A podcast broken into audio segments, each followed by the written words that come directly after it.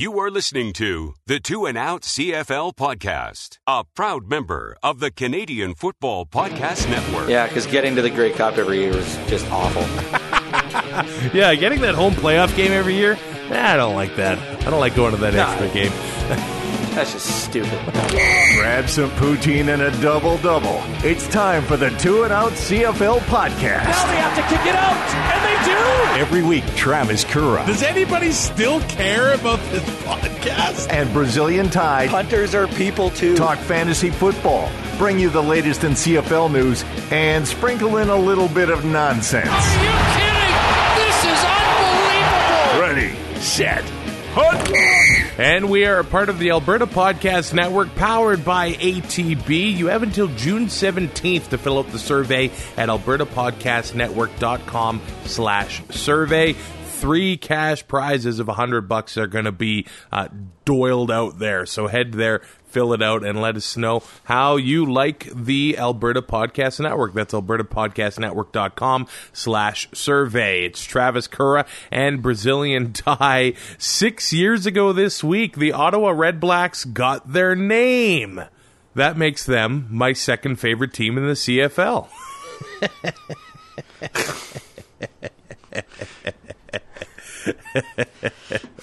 Not even fair. because I'm thinking about Red Black's memories. Of course, they're second and 25, and you know there's the Grey Cup win in Toronto against the Stampeders. Henry Burris hurts his knee in the warm up, and then comes in and is the hero of the day. But my favorite Red Blacks moment is winning that 12th game in 2015. Forcing mm-hmm. Ty to become Brazilian Ty. Isn't that just iconic? I, I regret nothing. you loved it. I think you loved that. Uh, the the only the only issue I had with it was when you know it was minus thirty. But you loved the product. You didn't like the process of getting it. No, but yeah, when it's like minus thirty out, it, it, it took took off a layer of insulation, which was not ideal. This is a jam-packed show, so let's get to it. In the huddle with Kura and Tide on the Two and Out podcast. Preseason wrapped up on Friday. The four games this week were all real close and all decided by one score. Argos beat the Ticats 30-23. Owls and Red Blacks actually tied 20 all. Bombers beat the Riders 35-29 and the Lions edged the Stampeders 38-36. Is that a sign of things to come? Hopefully this trend spills over into the season tie. Uh, it, it would be nice if it did. I don't know uh, how much we can really read into it, considering that it's preseason and you know rosters are still in flux, and there's guys playing that we're not going to see uh, in the regular season, and guys still trying to trying to uh, make teams. So I, I can see why it's close. I mean, you kind of it's kind of a crapshoot when it comes to the rosters, but uh, you know, early on in the year, I think uh, games should. I'm guessing will stay close just as everybody kind of rounds back into form and gets everything going again. a couple of these uh, games, well, all of them had position battles still needed to be figured out, and a lot of them are going to be figured out, you know, a few weeks into the season. One is the quarterback for the Montreal Alouettes, and I know everyone was kind of uh, penciling in. Antonio Pipkin as the starter, and he probably will be the starter. But I would actually really like Vernon Adams Jr. to get a, a leg- legitimate shot, and I have to think that the leash on Pipkin is probably pretty short heading into the season. I, I know that he connected with DeVier Posey on like a 75 yard touchdown here, but then Vernon Adams comes in on one drive. He had 38 yards rushing. He had a touchdown pass to Quan Bray. Uh, actually, two plays in a row. They they connected on like an 80 yard two two play drive. I think Adams hasn't really gotten a fair shake in the league yet, and football's not fair, so th- that's not really an excuse. But he came in with a lot of hype. Uh, the Lions had his rights on the negotiation list, traded him for a first round pick to Montreal, and then he spent time in Saskatchewan and Hamilton, and is back in Montreal. And last year the kid did everything he could. He ended up getting booed off the field just because he wasn't Johnny Manziel. But I think Vernon Adams has a shot. He's still uh, still young. Has a shot to be the most exciting player in the CFL if he would just get a long term shot to try and lead an offense. The only problem with that in Montreal is that the offense around him. Uh, you know, it's going to be tough for who's ever behind center to run run with that.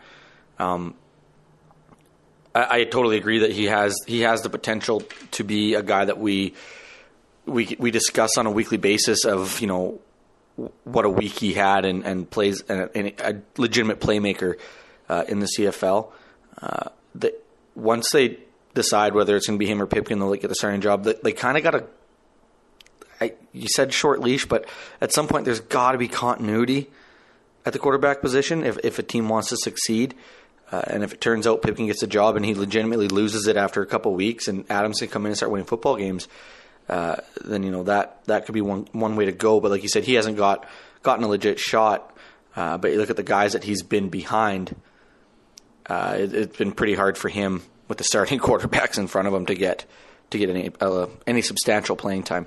The Riders ended up scoring more points in this preseason game than they did in both preseason games combined last year, and there were a lot of positive signs at the quarterback position. I know the game wasn't on TV, and Collaros ended up throwing an interception, but then he rebounded and went 10 of 15. He ended up throwing for two touchdown passes, and newcomer Isaac Harker looked really good and played himself onto the roster, forcing the Riders to let go David Watford. Is the quarterback play from Zach Collaros encouraging you a little bit heading into week one against the Ticats?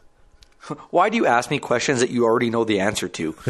Because I'm trying to get you off the ledge, man. uh, it, it is somewhat refreshing. You know, like you said, 10 and 15, just 67%, 163 yards. That's a pretty decent day uh, interception. That's to be expected. Uh, it it's better than what we saw last year. Uh, you know, if this trend can continue, you can throw at a 67% clip the, during the season, which isn't the easiest thing to do, uh, and protect the protect the football and, and you know stop the turnovers and uh, you know maybe be able to stretch the field a little bit and not just rely on the three yard outs and the bubble screens that get us nowhere. Uh, that'll be nice. That being said, if he stays healthy, it could be a vastly different Zach Collaros we saw last year after he came back from the concussion. So, uh, refreshing. I wouldn't. I wouldn't say it encourages. It, it's encouraging to me uh, until you know we get playing real football games coming into the preseason and training camp, I was kind of worried about the future of the quarterback position almost all the way across the league. But lately, in the past week, there were some nice performances from some very young newcomers to the CFL, and I'm going to put Grant Kramer in that category. He led a game winning drive for the Lions uh, over the Stampeders late in that game. 38 36 was the win. There was a global player there as well. I think Fernando Richarte, who had a 16 yard catch on third and 10 to extend that drive. But Kramer looked really good uh, in the last play and last last series of that game and earned himself onto the practice roster for the BC Lions. So well done to him. And there are some good young quarterbacks in the CFL. The big news from Saturday, I know it was cut down day. The deadline was uh, 10 p.m. Eastern, but the day started with the Alouettes announcing that they have parted ways with Mike Sherman. Ah. it's all about the timing. I, I don't know what else can be said that hasn't been said about this team, but the the reason cited was that he had trouble adapting to the Canadian game. And I think just about anybody on the outside looking in could have said that uh, around Labor Day last year. like it, it's cl- trouble with the Canadian headsets too. It's clear that Sherman did not grasp this game Mm-mm. at all, and it seemed like he didn't connect with today's player. And there were rumors that there was going to be a revolt. I, I don't know how true this is, but Herb Zurkowsky of the Montreal Gazette uh, reporting that CFL officials were sitting behind the bench during the Argos Als exhibition game to observe Mike Sherman, fearing the team was on the precipice of a revolt or mutiny. That is the quote from Herb on Twitter on Saturday. To me, that is insane, but I guess his old school ways don't work anymore. But did Kavis Reed really think that Mike Sherman was a long term solution for the Owls? Uh, probably. That's the uh, scary we, part. That the scary part is that he's still. Uh, you know, I understand getting rid of Mike Sherman. Uh, I I thought after a couple weeks last year, I'm like, I don't understand how he's still here. Uh, they they don't they didn't have anybody to take over. The, the scarier part is that Kavis Reed is still in control of this football team, and it makes zero sense. He has no idea what he's doing. It seems. Uh, I saw on Twitter it be referred to as you know getting swimming lessons and just throwing him in the Pacific Ocean and he's never swam before, and it's like here you go, good luck, and he's shown in the last couple of years that he he cannot build a competitive roster. Uh, you know, it's a revolving door with the coaching staff. It, it's embarrassing. Uh, and now that the league is taken over, I don't see them making any changes because they're not going to want to spend the extra money because Kavis is still under contract. So it's just he's just going to drive it further and further on the ground. Uh, and this year, if they do have any success, it's I, I think it's going to be in spite of Kavis Reed. Granted, he did make some really good additions on the defensive side of the ball this offseason, but it's still it's it's just so bad in Montreal. And like you said, with the if the mutiny and the revolt thing is true, uh, then uh, you got to look at the guy making the decisions from the top to bring in these people that uh, aren't able to reach the players uh, in the way they need to. Offensive coordinator Khari Jones is going to be the interim head coach, and he was the man calling the plays last year as well. The Alouettes' offense really struggled. Uh, it, apparently, when Sherman first came in, he was going to start calling the plays once he adapted to the Canadian game. That never happened. Uh, Khari doesn't really have the horses. So I, am not gonna, I'm not gonna crap on him there. I, I feel like there's to be a bit more continuity going into this season for him, but he's got even more on his plate, and I think this. Uh, I'll say this about Khari: he's been on CFL sidelines for the past decade. At least they have a guy that has CFL experience in there.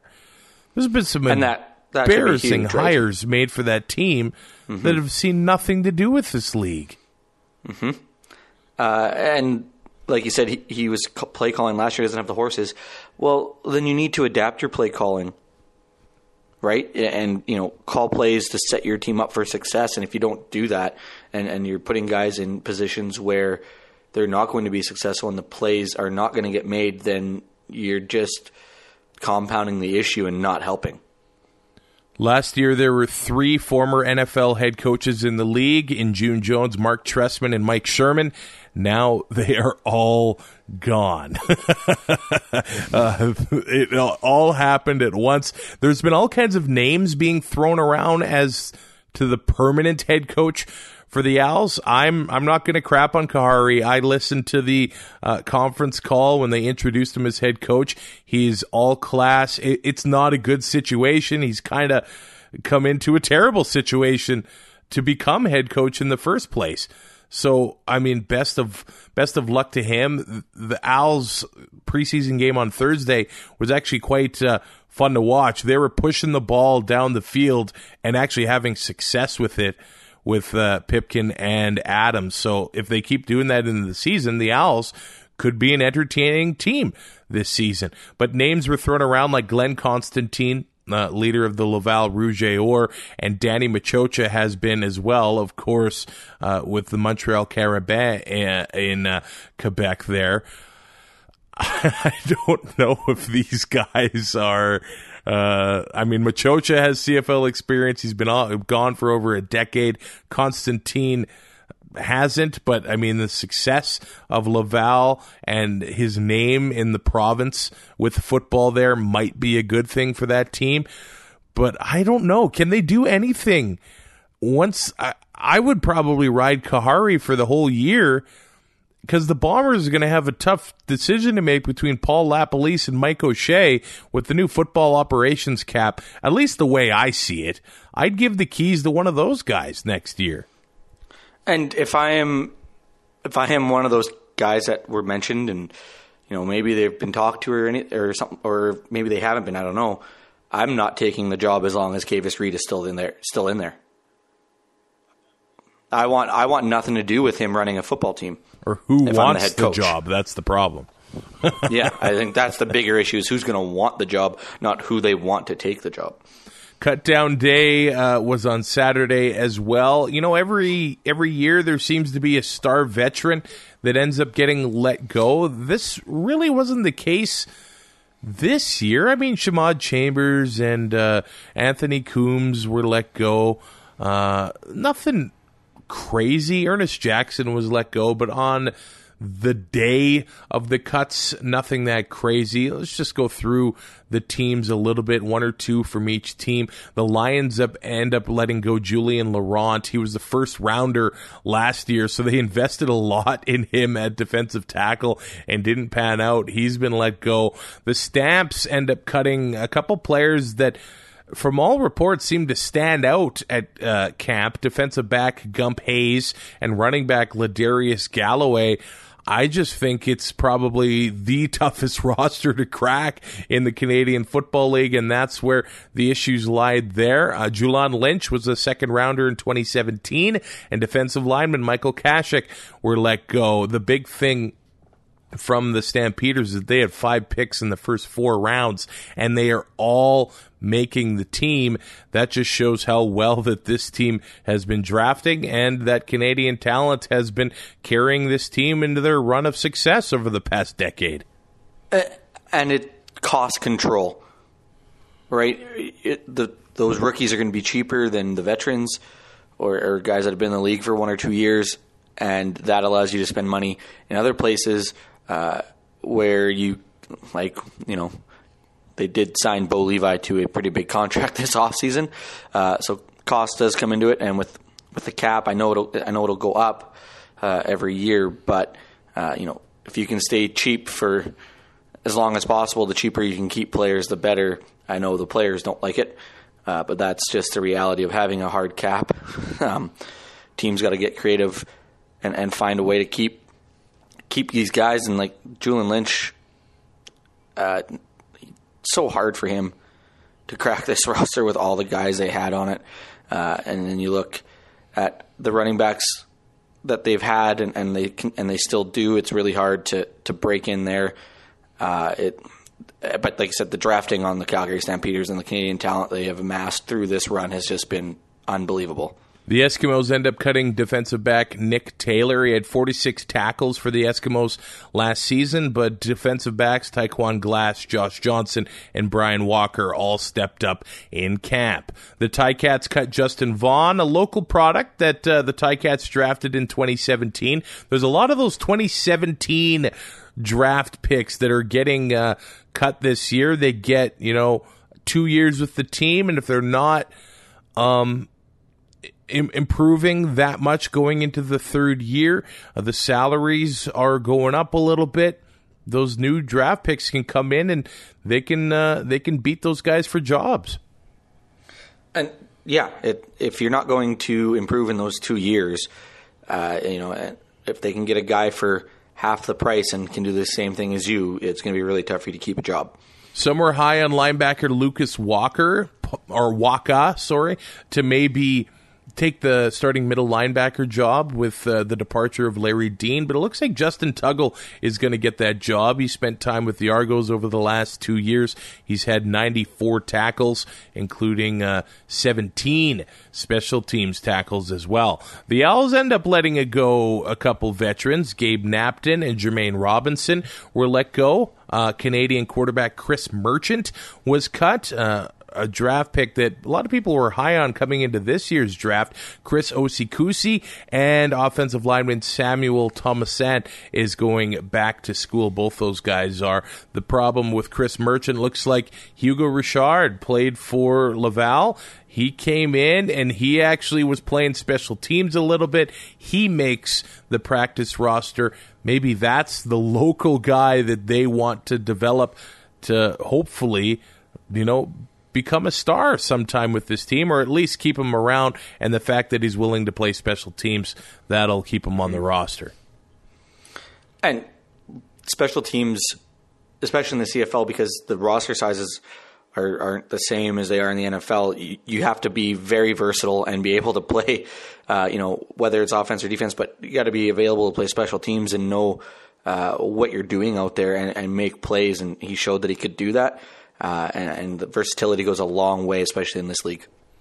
The Red Blacks cut Ironhead Gallon. Is that's uh, who I was uh, cheering for to get into the league this year, just because of that name. But he tore an mm-hmm. Achilles against Montreal on Thursday, and that just seems to be a trend that's getting more and more common. And they end up putting Devonte Dedmon on the suspended list. There's a kind of rumor out there that he's hurt. He had a 100 yard kick return in one of their preseason games for a touchdown. So I, I think he's uh, deserved a longer look from the Red Blacks, but putting him on the suspended list just means that uh, they get to protect him a little bit lo- longer. The Riders cut defensive back 32 year old Crezdon Butler, uh, defensive lineman Chad Jeter, and quarterback David Watford, who uh, I think was a bit of a Chris Jones project, but Isaac Harker came in and played Watford mm-hmm. off the team. Uh, Butler. Man, I, I do wonder if the Riders are kind of making a ratio switch at uh, cornerback there, but I don't know if they have to make it right now because of uh, Elimimian being hurt. But it does look like maybe a Cam Judge and Dyshawn Davis are going to be the starters at linebacker, but I mean, 32 years old. And there were times last year when he was a healthy scratch. So, I mean, when that happens, you have to assume that the, the time's mm-hmm. coming to a close uh, pretty quickly. Yeah, it's kind of a red flag, so to speak. Uh, whether he's on the outs with the coaching staff or just not playing up to par, uh, once you start getting healthied, uh, it starts almost looks like it spells the end. Uh, you know, you see it in every sport. Guys start getting more and more time off, and when they do play, they're just they're out of sync and and they're not able to produce like they did, which in turn gets them healthy scratch the next week again, and it's just a vicious cycle. And then you know they're, they're released because the, the coaching staff can't find a spot for them, and it's kind of it's their own doing, and I guess both both sides could be have some blame. Uh, but when you keep healthy scratching a guy and expect him to perform the same way, it's very rarely that that happens. The Argos end up cutting uh, three former Rough Riders Josiah St. John, Tyler Crapigna, and Brandon Bridge. I don't know what the future holds for Brandon Bridge. He's uh, he's a real athletic guy. I, I, do wish him all the best. And YouTube star Donald DeLahaye ends up making uh, the practice roster. So good for him. Uh, on to the Bombers. They end up cutting Rashaun Simonise, was the 12th overall pick last year but it looks like Daniel Petermann, third round pick last year, has outplayed him. So Simon has got let go, and he's already signed with the BC Lions. Uh, the Bombers also let quarterback Brian Bennett go, who impressed some people in this camp, but the Bombers decided to go with the younger, again, probably cheaper option, quarterback rookie Sean Maguire. And they still have Chris Streveler under contract, and oh, yeah. you know they obviously have their starter in Matt Nichols. Uh, so the third quarterback spot is really the only open one on the roster, and probably not going to get a lot of playing time. But if he can play behind Nichols and, and Streveler and watch and learn, uh, it, it, can it it'd be good for any any rookie and, or young kid coming into the league uh, to be behind those two guys. Yeah, and they maybe just saw more upside with him uh, Mm-hmm. as they develop him more into a CFL quarterback. And and we know if we see Sean Maguire getting playing time on a regular basis, that there's bigger issues because something's something went terribly wrong in Winnipeg. Before we get to our team previews and predictions for the season, uh, this episode of Two and Out is brought to you by ATB Financial. And uh, if you're a small business op- owner, check out ATB's booster feature. Head to ATB booster without an e dot com it's really cool it's kind of like a reward based crowdfunding uh, platform so a little bit like uh you know, sort of a GoFundMe, but you can offer rewards to the people that help your your business out. If you're a, a cafe, you need a new espresso machine. I don't know, a barbecue joint, you need a new smoker, anything like that. You're uh, you can look to your customers to help you out with the booster campaign, and you can offer them some rewards in the process. It's really cool what ATB Financial does for businesses and small business owners and entrepreneurs. They're so supportive to those people, and that's uh, the people that make this country go around. So check out ATB Financial with their booster feature, ATB booster.com and that's A-T-B-B-O-O-S-T-R dot com. All right, let's try to go through this as fast as we can. I know it's going to take some time, but we're going to preview the Toronto Argonauts right now, who actually I thought made some great additions uh, heading into this season. Uh, just highlighting some of them: defensive back Kevin Fogg, uh, wide receiver Derel Walker, Toby Antigua from the Rough Riders, Poop Johnson, who, yeah, I know, I, I I couldn't call him Corey there, but there was a lot, a lot of additions here. Linebacker Micah Awe, uh, Sean Lemon, Chris Rainey, Tyrell Sutton. They've all made the team. And the Argos, oh, oh, they've scored, what, 75 points in their two preseason games? I know it's preseason, but they seem to be clicking and uh, McLeod Bethel Thompson and James Franklin they seem to be playing some good football right now and so far they have they've kept both of them Uh, and that's not a terrible problem to have. no Uh, we saw last year. Both guys are able to win football games. Uh, you know, a guy like James Franklin with all the rushing touchdowns kind of brings a different aspect than than McLeod Bethel Thompson. So it kind of changes what the defense has to do. And you got two guys that can start a football game for you any week. Uh, and it's unless they're gonna, they they might go the platoon idea and just who's ever got the hot hand. Uh, but you know, having to make a decision on who's going to be your starting quarterback uh, when they're these two guys is a good thing, uh, as opposed to the situation in Ottawa, where it's kind of like, okay, I guess we have to pick one.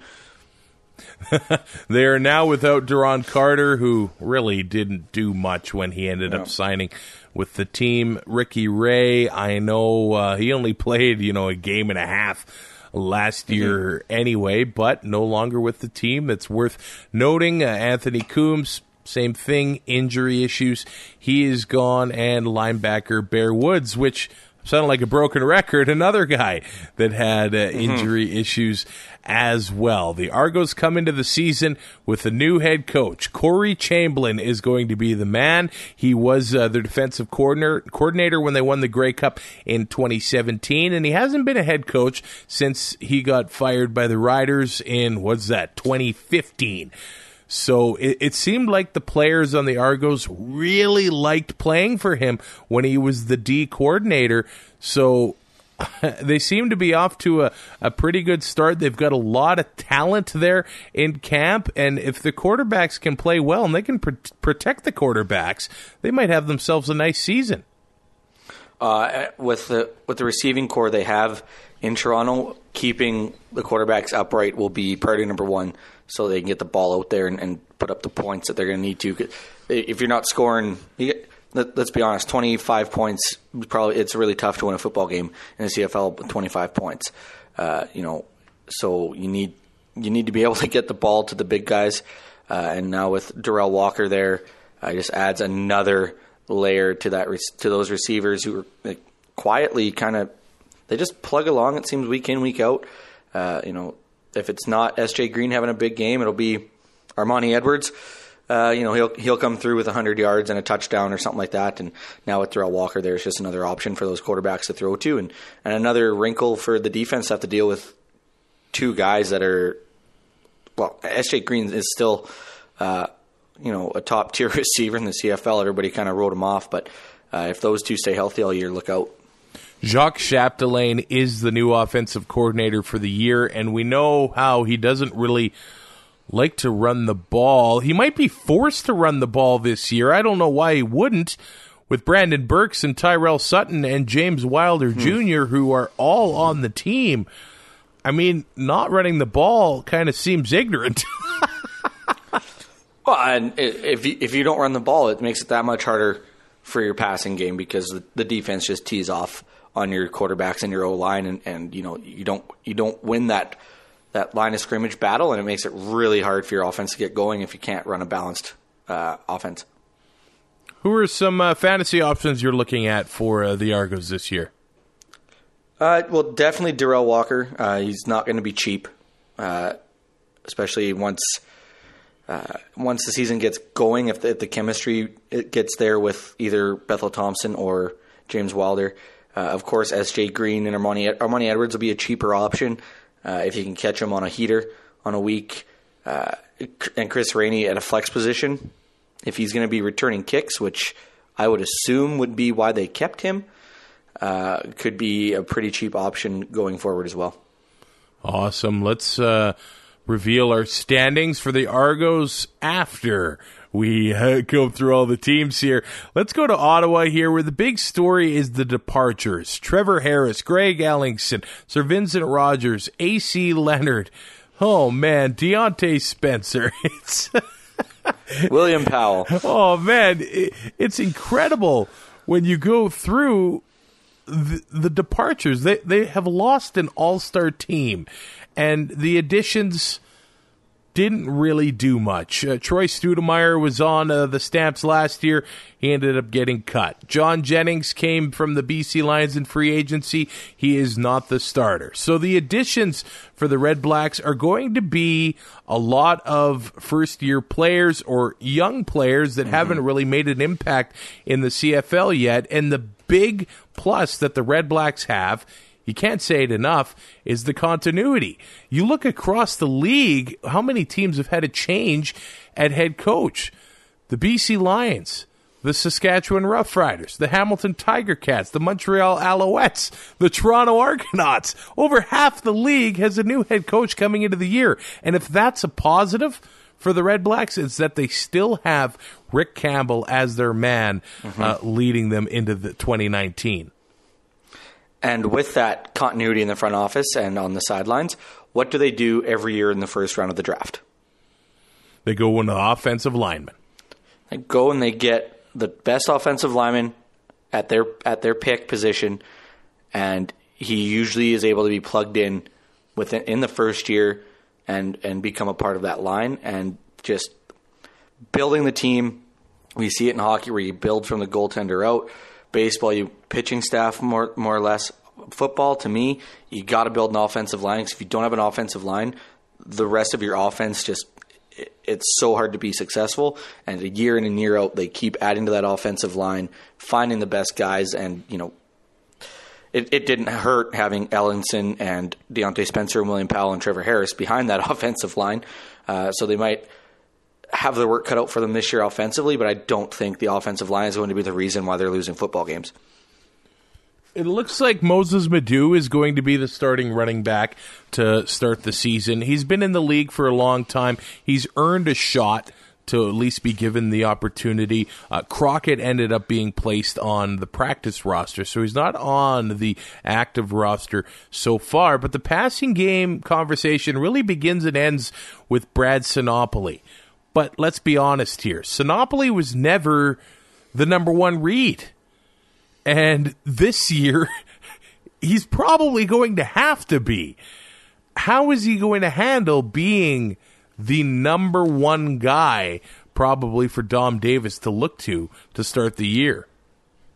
I, I think I don't think he's going to skip a beat. Um, he wasn't exactly the first read, uh, but it seemed whether it was him, Ellingson, or Spencer, one of them in any given week would be the number one option for Trevor Harris at some point, uh, depending on what the defenses were giving them. And you know, so you know, three or four times a three or four times a year, he'd be the number one receiver for that game, uh, just based on what the defense was giving them and, and what Harris had to do. Uh, I, I, think the bigger issue is going to be getting him the ball, uh, just because of the quarterback situation and the inexperience uh, behind center. Caleb Holley had a couple nice performances in the preseason, but last year RJ Harris had uh, just under 700 yards on the year. Uh, mm-hmm. 697 of them. This might be a year where Harris comes in and he becomes the next right nearly uh, a thousand yard receiver for the Red Blacks. He's only 27. And they, if they if they can get RJ Harris up to a thousand yards and have Brad Sinopoli, I, I, would assume hit a thousand yards this year. Uh, they got they got guys like Ryan Langford and Nate Behar that you know can fill into RJ Harris's role and, and you know be that five to eight hundred yard guy uh, and really help out. You know, carrying the load. But like I said, with Dom Davis back there, we we don't know what we're going to get, and I think that's the bigger issue. Hey, some fans in Ottawa, they're a little bit of a minority, but they like that uh, they don't have Harris anymore. yeah, because getting to the Grey Cup every year was just awful. yeah, getting that home playoff game every year, nah, I don't like that. I don't like going to that extra game. that's just stupid. Let's go on to Hamilton, where I think, man, uh, everybody is penciling them in for first in the East. And I think that might be a bit dangerous.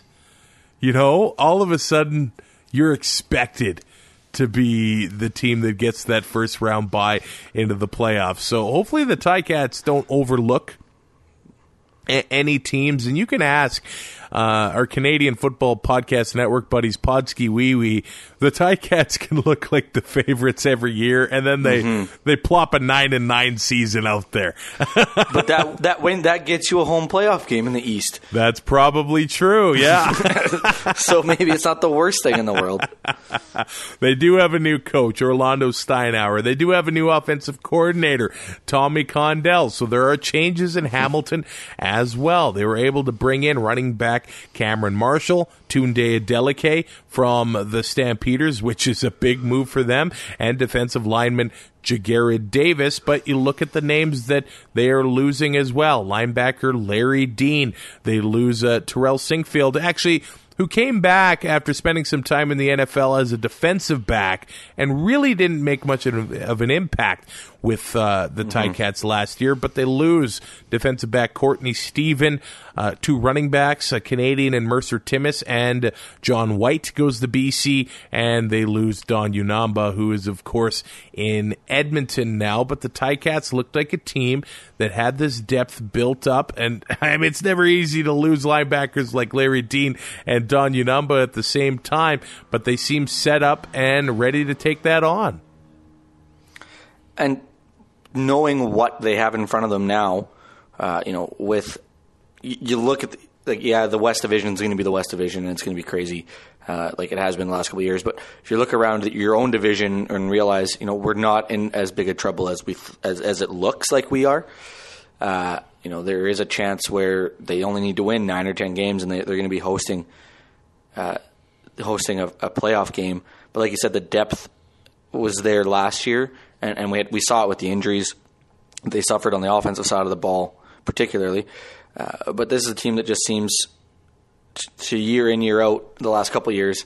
Anyways, uh, just they have guys that can just plug and play, uh, and maybe and not not affect the not affect the team negatively uh, as much as you know other teams when they have to start their their second, their third string guys due to injuries, and, and you see the huge hole that it leaves. Uh, you don't see that too much in Hamilton. Uh, it's no, you notice it, but it's not it's not glaring.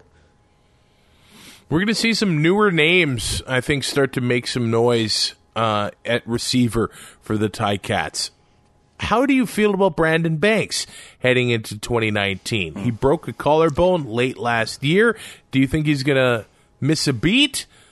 Is he going to slow down a little bit, or is he going to be the same old Speedy B who we know has a real chemistry with Jeremiah Masoli and who was a big part of Masoli's big streak for 300 uh, yard games that he had that ended last year? if he is healthy and the collarbone is not giving him any issues, I don't see uh, him not returning to form.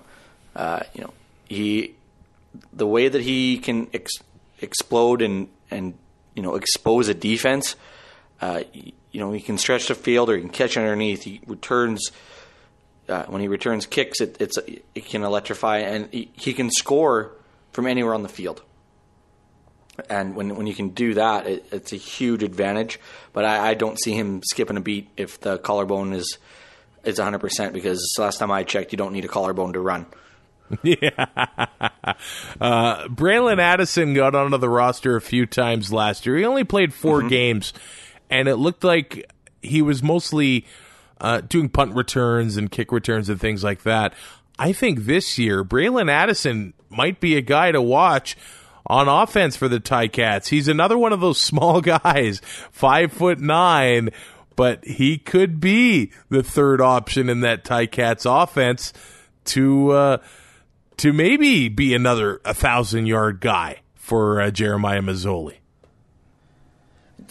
When you got guys like Luke Tasker and Brandon Banks, um, you know it, it's it's really hard to be like, wow, what do we? We don't have to worry about anybody else. But Braylon Addison, when he got into the lineup, showed that he he could play and, and be a viable option in that offense. Uh, and like I said, they can get three 1,000 yard receivers.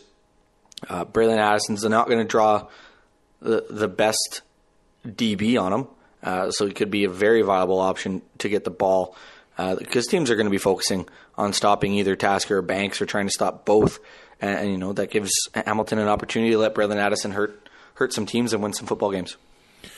And sometimes uh, what I like to do here is look at you know, we've had it where guys come in late in the season, and I'm talking last game in the playoffs, and then they seamlessly take that into the into the regular season. And here's what Braylon Addison did.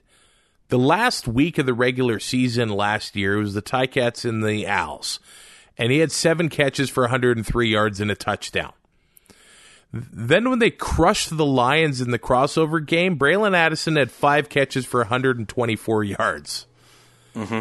And when they lost Did lost, anybody did anybody for Hamilton have a bad day that day though? that might be a good point. and when the Ticats lost to the Red Blacks in the East final, he had 12 catches for 129 yards. So he wrapped Yeah. up the season with three consecutive 100 yard games. He's going to be a guy to watch. I really like him. He's 100%. probably cheap. He's probably really cheap on TSN Fantasy. Yeah, uh, like I said, Tasker and Banks are going to be, you know, the Oh, guys yeah. that are going to be the expensive ones, and the guys that you think week in week out are going to be those hundred yard receivers. But Braylon Addison, uh, you know, they're going to have Masoli's going to have options, uh, much like he's had the last couple of years with with those receivers. So. Uh, if you can get Braylon Addison when he's still cheap before he really starts putting up points, it might be it might be a productive week for you. We talk about we've talked about the Alouettes a lot, but uh, let's move on to them now, where they add defensive back Taylor Loffler uh, playing safety there, Patrick Evans, uh, Ciante or Patrick Levels and Ciante Evans, uh, offensive lineman Spencer Wilson, running back Jeremiah Johnson, linebacker Bo Lokombo. And as for losses in Montreal, I really don't see anything of consequence. They lose a veteran defensive back in Joe Burnett.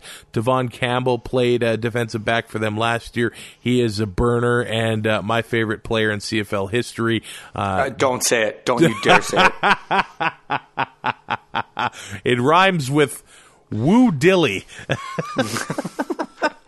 Uh, you shut your mouth when you're talking to me. I knew the- the minute I typed it in there, I'm like, oh, we're gonna have to talk about in there just today. for me. Do you remember Willie Peg when he when he started off that season on fire for the Bombers? I still think he has that in him. No, Man, I hope he no. resurfaces somewhere. oh my goodness. Okay, so the Alouettes have made some great changes on paper. yep. And I know we crap on Kavis a lot, and everybody craps on him a lot, but I thought he made some really good moves. They've got some future guys on the offensive line. If they can develop them, uh, starting with Tyler Johnstone and Trey Rutherford, if these guys develop into uh, the players that they hope they can be, those are cornerstones of your offensive line that the Owls will be will be very happy with. But on paper, man, they they've made some nice changes and they've got some talent on that roster. Yeah, like you said, Taylor Loffler and Patrick Levels are those are huge additions on the defensive side, and I wrote about it on the website last week. It looks really good on paper. Uh, with the turmoil, I guess, so to speak, you could call it in Montreal right now with the coaching staff and all that. We'll see how it all works out. Uh, but these moves are obviously on the for the positive, and and you, we didn't even mention DeVier Posey being added to that Yeah. uh, to the We had a big long BJ touchdown Cunningham. last week. Yeah. Yeah. So I mean, those those are two guys that can definitely definitely score the football. So you know, if the defense can be what it looks like on paper, and uh, you know they can keep the quarterbacks upright with with the additions of Spencer, Spencer Wilson and the, and the two guys out of the draft. Like you said, if they can turn into what they hope and become cornerstones of that offensive line and keep the quarterback upright, uh, you know, that it could be a pretty decent recipe for success uh, moving forward. The the secondary, they've had guys that have played together in Calgary there, and I mean when the secondary, some of those guys are familiar with each other. That's big, and they've had a newcomer defensive back, Greg Reid, who made some punishing hits during the uh, preseason. Who all of a sudden the secondary they they look not bad. They, they've got some newcomers on the defensive line, along with uh, the ageless wonder uh, Mr. Bowman there. the maybe the sharpest dressed man in the CFL, by the way. Yeah, that's fair to say. Yeah, that's uh, definitely uh, fair to say. So the Owls, I mean, on paper, they look like they might be okay. On the last podcast, you said that if Pipkin starts for the Owls, he's going to be your Week One fantasy quarterback. Is there anyone else Yes. you really trust? I don't know if I want to have any of them on Week One, but Uh, I'm, look, In first things first, Mike Mike Reilly doesn't cost fourteen thousand dollars anymore, yeah. so that is a that's a huge that's a huge difference. But I, cost wise, I, I went with Antonio Pipkin just so that I could kind of load up in other spots and not cheat and leave a defense out. So Yeah, that's cheating. yeah, yeah, you're circumventing the salary cap. Let's go uh, to the West now. In BC, they lose Manny Arsenault, Solly, Jennings, Lule, Awe, Dyshon Davis, Ricky Collins, Cody Husband, Marco Iannuzzi, Jeremiah Johnson. Jesus. The losses in BC are about a mile long, and they're a mile mm-hmm. long in Calgary as well. And I didn't even talk about Anthony Orange or Winston Rose or DeVier Posey or Chris Rainey or Tyrell Sutton. And you look at the additions to that team, and yeah, they are big. Mike Reilly, Duron Carter, John White, Sukh Chungh, Lamar Durant, uh, Chris a 15 yard penalty. Edwards, Aaron Grimes, uh, Brett Boyko, who actually looked like lost the offensive tackle job to uh, David Foucault and might be, they might try to get him into the interior there, there. But man, everybody is really excited, and they were really excited when free agency started to get BC as getting a home playoff game with Mike Reilly and everything like that. But it takes a long time for these changes to normalize, and we haven't even talked about the new coaching staff uh, either, with now DeVone Claybrooks being the head coach in BC. and you know Mike Reilly hasn't played with Duron Carter, Lamar Durant, uh, Bryan Burnham. It's going to take time for that chemistry to start clicking and get get the offense rolling. Um, you know, so that could be an issue for the first couple of weeks, but I don't think it's going to take very long. Yeah, they uh, seem uh, to connect Reilly, in the first quarter against Calgary. Yeah, yeah. Mike Mike Reilly is a, probably the best quarterback in the CFL right now. Uh, it won't take him long to get normalized with his offense, and you know he's he's a he's a gym rat. Really, he's he's first in, last out. Uh, you know whether it's working out or, or video. Uh, we heard it in when he was in Edmonton. You know he'd be at the he'd be at the stadium at 5 a.m. at the offices there to, to to work on you know winning football games and preparing. So, and I'm sure the work ethic has not changed. Uh, you know, but like you said, the, the losses and the departures are a mile long. It, a huge turnover uh, for a team that made the playoffs last year, although be it getting absolutely destroyed in the East semi. Uh, with the roster turnover like that, it it might take a bit. There might be some growing pains here early in the year, and you know BC fans now they have Mike Reilly and, and you know the big names like that. They're not. I don't know how much patience there is for for a losing streak early in the year. I think the uh, the fantasy names are quite clear in BC. Mm-hmm. I, I, do like John White. He's sort of had a career resurgence, and it started with the Tiger Cats last year. He's probably not going to be very pricey at running back as long as he stays healthy. Um, there's Mike Reilly and there's Bryan Burnham and Duron Carter who he can be frustrating to have on your fantasy team because one week he'll have you know 15 yards and the next week he'll have 175 so yeah. it's sometimes it's feast or famine with Duron uh, a little bit. I don't think he likes it too much when uh, defensive backs get physical with him. He'll pout uh, a little bit there. Uh, we've seen that. And I really just hope he starts to wear that undershirt properly. It's infuriating. Him and Bakari Grant Duron wears worst. it like a skirt, man. yeah, it's it's not very flattering. uh, and I really like. Hopefully, Shaq Johnson will have himself a nice year at mm-hmm. the, the, Canadian spot. And last week, Javon Cottoy, he is a big Canadian boy who is only 22 played for the Langley Rams, 6'5", 230.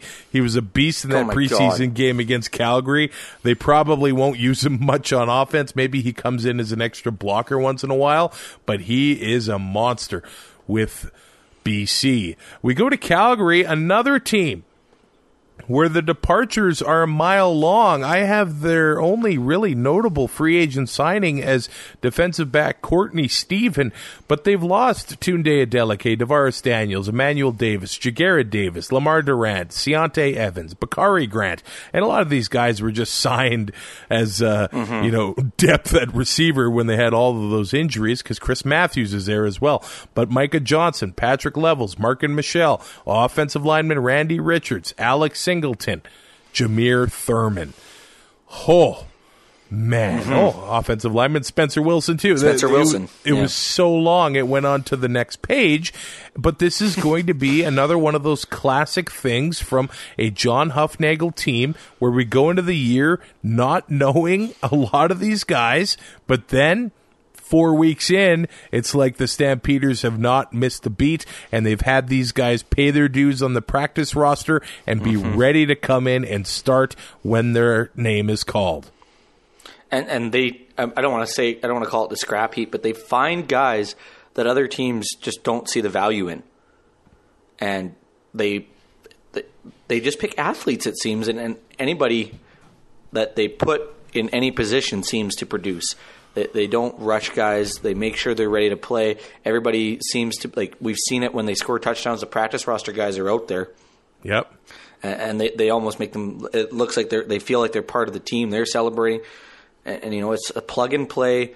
Hufnagel just year in year out builds a roster that just continually wins football games, and it is infuriating as a fan of a team that is not Calgary to every week be like, okay, there's no way they win this one, but you just know they will, and it, just sucks because you know there'll be there'll be a two game losing streak. The Riders will go in there, be like, okay, here we go, let's go Riders, and yeah, they lose by thirty. But they had Tre Roberson last year who came in and uh, looked awesome. He's still in the uh, secondary. Deshaun Amos is going to go in there, and they still have Jamar Wall, and they bring in Courtney Stevens. So the secondary, I, I think they'll be able to recover pretty quickly. There'll be some new names on the defensive line. It does look like Ese Mrabure, who was a Saskatchewan Roughrider once upon a time, might get the starting uh, starting defensive tackle spot, but they might end up rotating, you know, with Junior Turner and uh, Derek Wiggan in there. But their kicking game, uh, the special teams has been a model of consistency in this league. The depth they have at uh, running back is crazy. Um, Even Nick Arbuckle has started the in the preseason looked real good behind Bo Levi Mitchell. There aren't a lot of holes on this team. There are just some guys that are kind of unknown, but honestly, with the injuries last year, they were able to get some guys into the lineup and really see what they could see what they were made of and you know get them up to speed guy like Markeith Ambles who probably wouldn't have seen the field much last year if it weren't for No. all those injuries but he was on the practice roster until uh, they brought him off of it in September but then it looks like man, he he belonged there all along. He had 300 yards receiving after Labor Day, and he had uh, yeah four consecutive games with a touchdown. So it sure seems like Bo Levi Mitchell likes to throw to him. Uh, I don't think there's a receiver Bo Levi Mitchell doesn't like throwing to. That's another kinda- solid point. kind of has to because he gets he goes through 15 in a year. Yeah. Uh, it seems with all the injuries that Calgary's had to the receivers over the last little while. Uh, but when you got a guy like Bo Levi Mitchell running your offense, uh, you know you just got to make sure guy you have guys that can catch the ball uh, and and can make plays for him. You know, Bo, Bo does a lot of the work. It seems on that offense. Uh, you know, as a field general, and it doesn't matter who they plug in.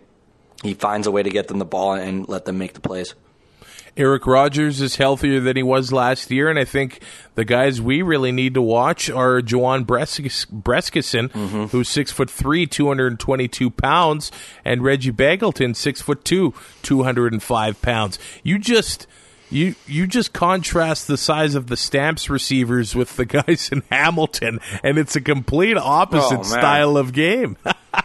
A hundred percent, hundred percent. It is. Uh, you know, these these receivers can play physical. Um, they're going to be bigger than a lot of the corners, yeah. uh, which gives them the advantage. And, and Hamilton, like I said, plays a speed game. Uh, you know, Luke Tasker not not the fleetest of foot, uh, but with with Brandon Banks, as fast as he is, it sets up a lot of stuff for Luke Tasker. Uh, if, if they're able to stretch the field. So, yeah, just two totally different playing styles on the offensive side of the ball, but both seem to get the job done pretty well. They do have a new defensive coordinator in Calgary and Brent Monson as well, but uh, we'll, we'll see how they recover to start the year. The Eskimos, and they're another team that lost a lot of talent. Mike Reilly, Aaron Grimes, Derel Walker, Duke Williams, J.C. Sherritt, Bryant Mitchell, uh, they are all gone, and they bring in a lot. Greg Ellingson, Trevor Harris, Sir Vincent Rogers. I know he's hurt, but the the linebacking corps, who on Sunday Jason Maas said is the best linebacking corps he's seen in a CFL camp. Larry Dean, Don Unamba, Jovan Santos, And he was Knox. in camp with AJ Gass. and they uh, bring in Davaris Daniels and Tavon Smith, who they have waited for as a long time. I think this offseason was looked at the one that Brock Sunderland was finally able to put a mark on the Eskimos. He was able to make it his team. Uh, I'm not saying that he didn't like Mike Reilly, but you know, he like like this. It just not solidifies, but just makes it his. It, it's now something that he has built. You know, over the last couple years now, it's really all guys that he's kind of brought in and, and drafted and, and did all the work. So it kind of, like you said, he put his mark on it. It's his team now. Uh, you know, there's not a lot of uh, guys left over from when he took over. Phillip Lolley is the new defensive coordinator, and it looks like they've got the horses there now to be able to play man to man as they try to put pressure on the quarterback, which is a lot different than uh, what Mike Benavides did for that Eskimos team. This is another team with a ton of changes that I expect they might take some time to gel as well. CFL sh- training camps are pretty short, and it's pretty tough to manage this amount of changes. The one saving grace is that Ellingson came with Trevor Harris, so right off the bat, So they know if things aren't going yeah. well with the if things aren't going well with the other receivers, there's that built-in chemistry there uh, that could be a saving grace.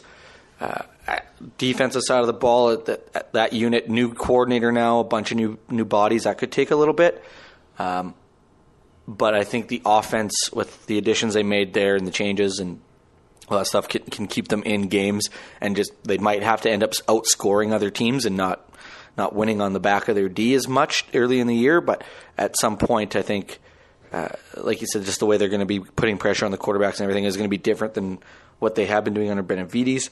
Uh, I think once everything uh, gets comfortable and familiar, uh, we'll see that we'll see this team, you know, back like comfortably in a playoff spot and, and winning a lot of football games.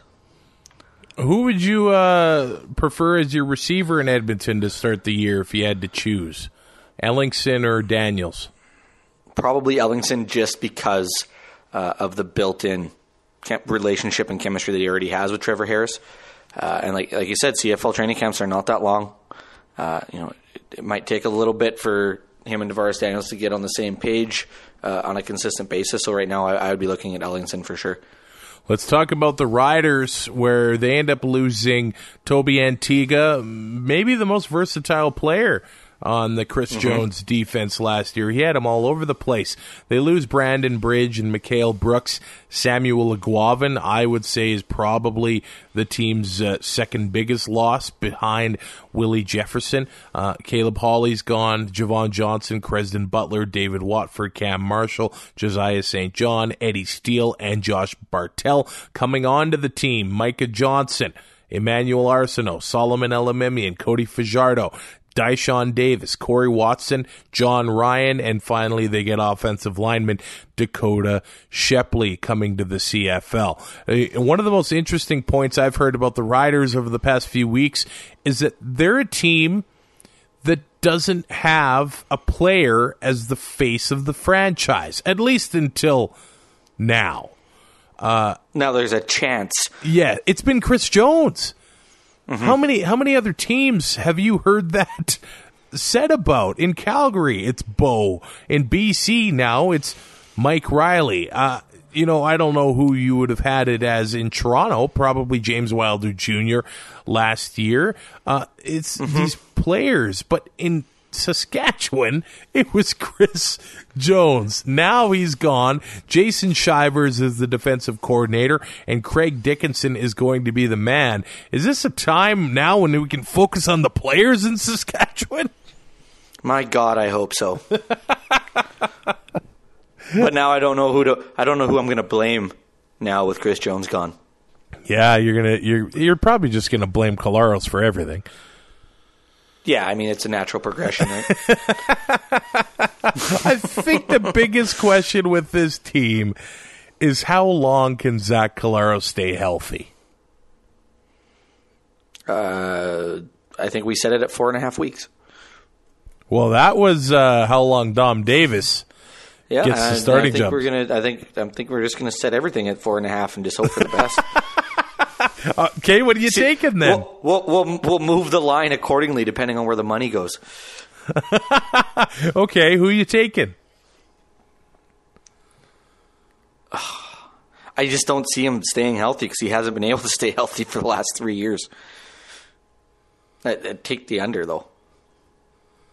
Man, Like after, like in that fourth game, he's granted the, the O line does look like it should be better. yeah. Although but- it looks like Brendon LaBatte might miss the start of the season. Yeah, and you know, Collaros. Ever since he got hurt the first time, it seems like he's not making the quick decisions anymore.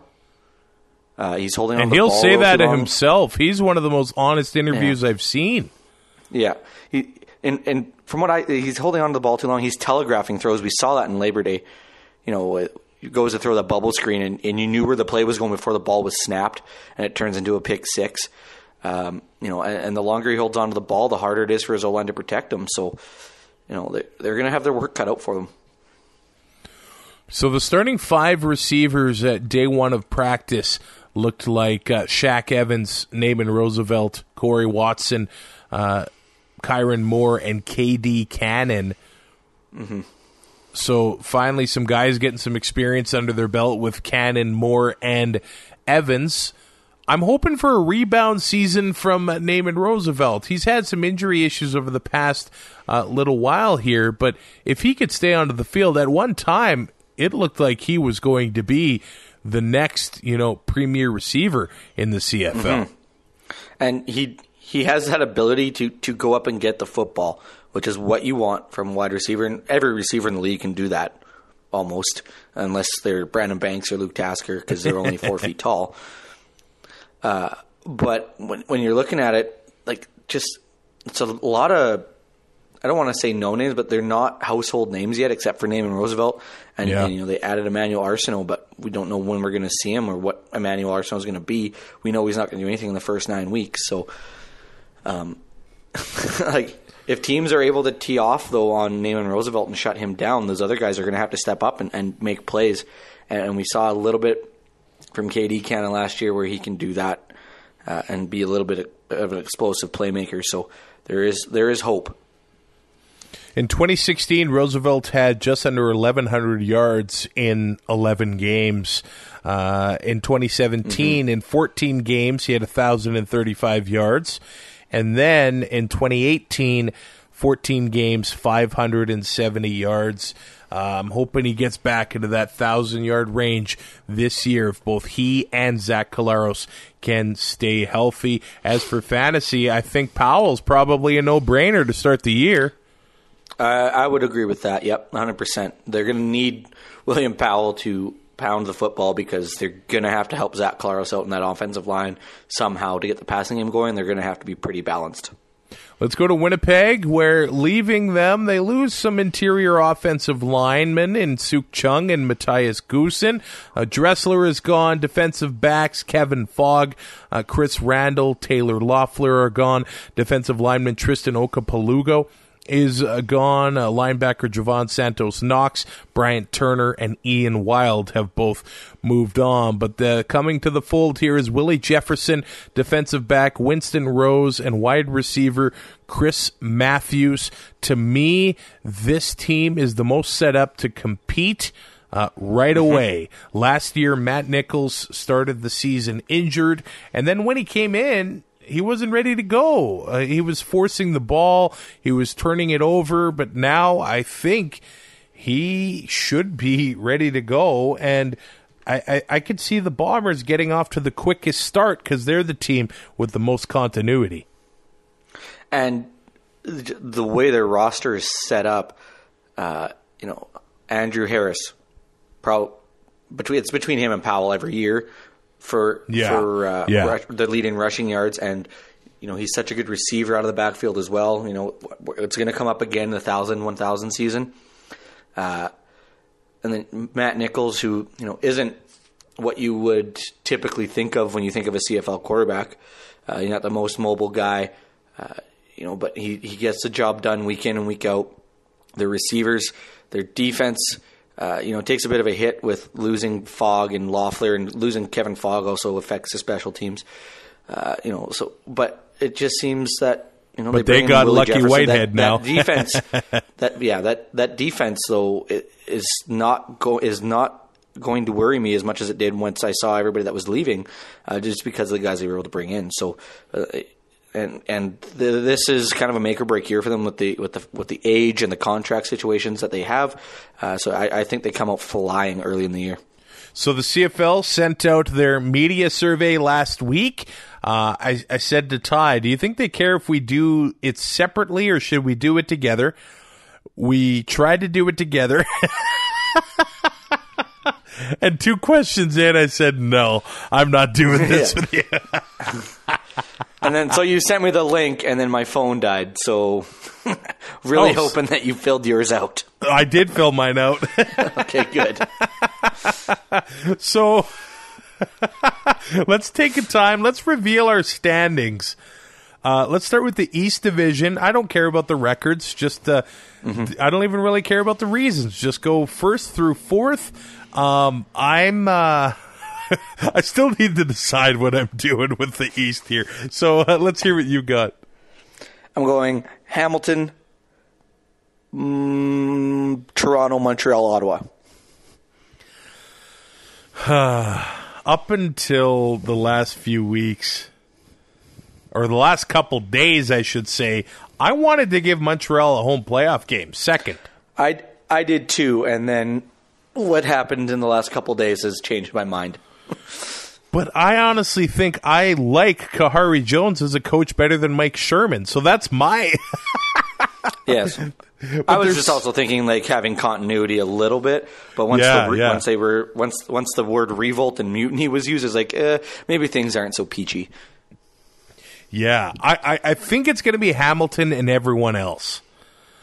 I, I, I don't know if there's Eh, going to be a those clear. those bottom three could finish in any order. Yeah, I don't know if there's going to be a clear like, you know, three and fifteen team or something like that. No, Uh, no, I don't. I don't think we're gonna have that this year.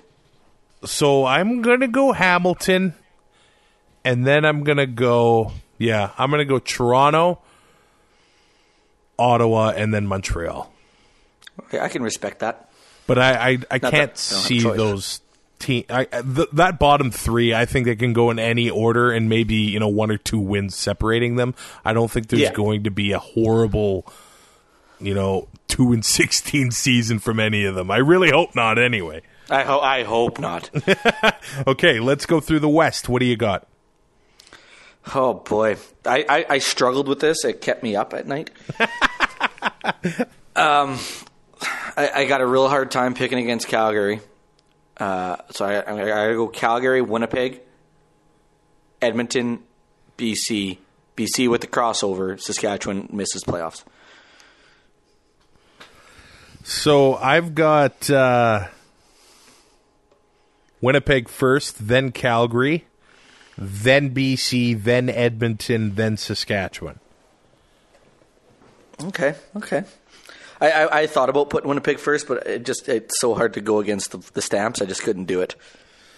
Yeah, I think Edmonton and BC are kind of interchangeable there. Uh, Edmonton's defense is better by a lot, I think, than But BC. you gotta you gotta you gotta remember though, BC's gonna go eight and one at home. yeah, they're uh, they're tough to play in BC plays. At least they were last year, and that's what took them into the Yeah. playoffs. Yeah, I, I can't see Saskatchewan winning 12 games on the backs of their defense again. no, not a chance. Last, well, I've said that about Winnipeg for how long? Yeah, Who do you have playing in the Grey Cup? Winnipeg, Hamilton, Me too. Who wins? Winnipeg. As much as I hate to say it, Yeah, I'm going to go with that too. Uh, I, I just want to see one streak this is end. this is super boring that we just Uh, agreed on that. I, I just want to see one streak end. I want well, yeah, I, I want it to be Hamilton's streak, but it's going to be Winnipeg's. Who's going to be MOP? Andrew Harris. MOP of the season? Yep, yep. Is he going thousand, thousand, or what? He's going to be damn close. I marked down Bo Levi Mitchell, and I was kind of worried. Man, I, I, I thought, what? When's the last time the MOP was somebody not in the Grey Cup? And oh, it was uh, Mike Reilly in 2017. So it's not like it's that uncommon. I'm, uh, I'm marking down Bo two years in a row as the CFL's MOP. It's I, I I can't argue that either. That's a great pick too. I feel like if his uh, if his receivers stay thirty percent as healthy as they were last year, he should be able to put up uh, even better numbers than he did a year ago. I, with, me, Winnipeg, I, I could I, I, I could have flip flopped them or Calgary, and if Yeah. in my eyes, if that happens and Winnipeg finishes first, it's going to be Andrew Harris is going to be such a huge part of that. And I I know it's usually a quarterback, but uh, if if Nichols or not Nichols, sorry, if Harris can rush for over a thousand and then maybe you know eight hundred receiving yards, I don't know how you don't give it to him. Well, and then I figured uh, if if Winnipeg gets a home playoff game, they're going to be tough to beat at IG Mm-hmm. Field. Hundred percent. and even if it's the semifinal, they they can take that momentum. I thought they would do that this year in Calgary. It was close. They they, they didn't quite do it, but I think this is the year that the Bombers get over the hump. That is our season preview show. We'll be back on Thursday to preview week 1. I will be joined by Rod Smith of TSN. Ty, I guess do we have to leave you behind for this one? It, it, it's like a ninety percent sure that we got to leave me behind, but I'm not working right now. We got rained out, so I'm just hoping Oh. it's still too wet to work. All right, here we come rain. I will know more Wednesday morning. Okay, buddy. Okay, buddy. Uh, we're part of the Alberta Podcast Network, powered by ATB. Of course, week one starts on Thursday, and the Alberta Podcast Network has partnered with Seat Giant. Head to seatgiant.ca, and if you enter the promo code APN, not only are you going to save off 5% of your purchase, you're going to be supporting the APN a little bit as well. All the tickets sold there are in Canadian dollars. So you're not allowing your credit card to do the old uh, currency exchange and then you get screwed at the end of it. It's in Canadian. So that is real good and all the tickets you need. The CFL season starting on Thursday. You want to go get yourself tickets to the Ticats and the Riders. SeatGiant.ca. Enter the promo code APN. Save 5% and uh, support us in the pro- process. Maybe the NBA finals too. I mean, five percent off of five grand. What's that save you? Man, I'm not a math guy, yeah, I'm not a math guy. I'll And- leave that one alone. but just just think there's still there's three more games left in the NBA Finals because Golden State's winning in seven now. Is that what you Durant's figure? healthy. If Durant's healthy, there's yeah, I, I don't see how they don't. He did practice on uh, Sunday, so Sunday. we'll we'll see if he gets If he- into the game If he tonight. plays mon- if he plays Monday night, I'm betting on the Warriors because they will be plus money on the road. uh oh. I'm on a real big heater right now though, so it's good.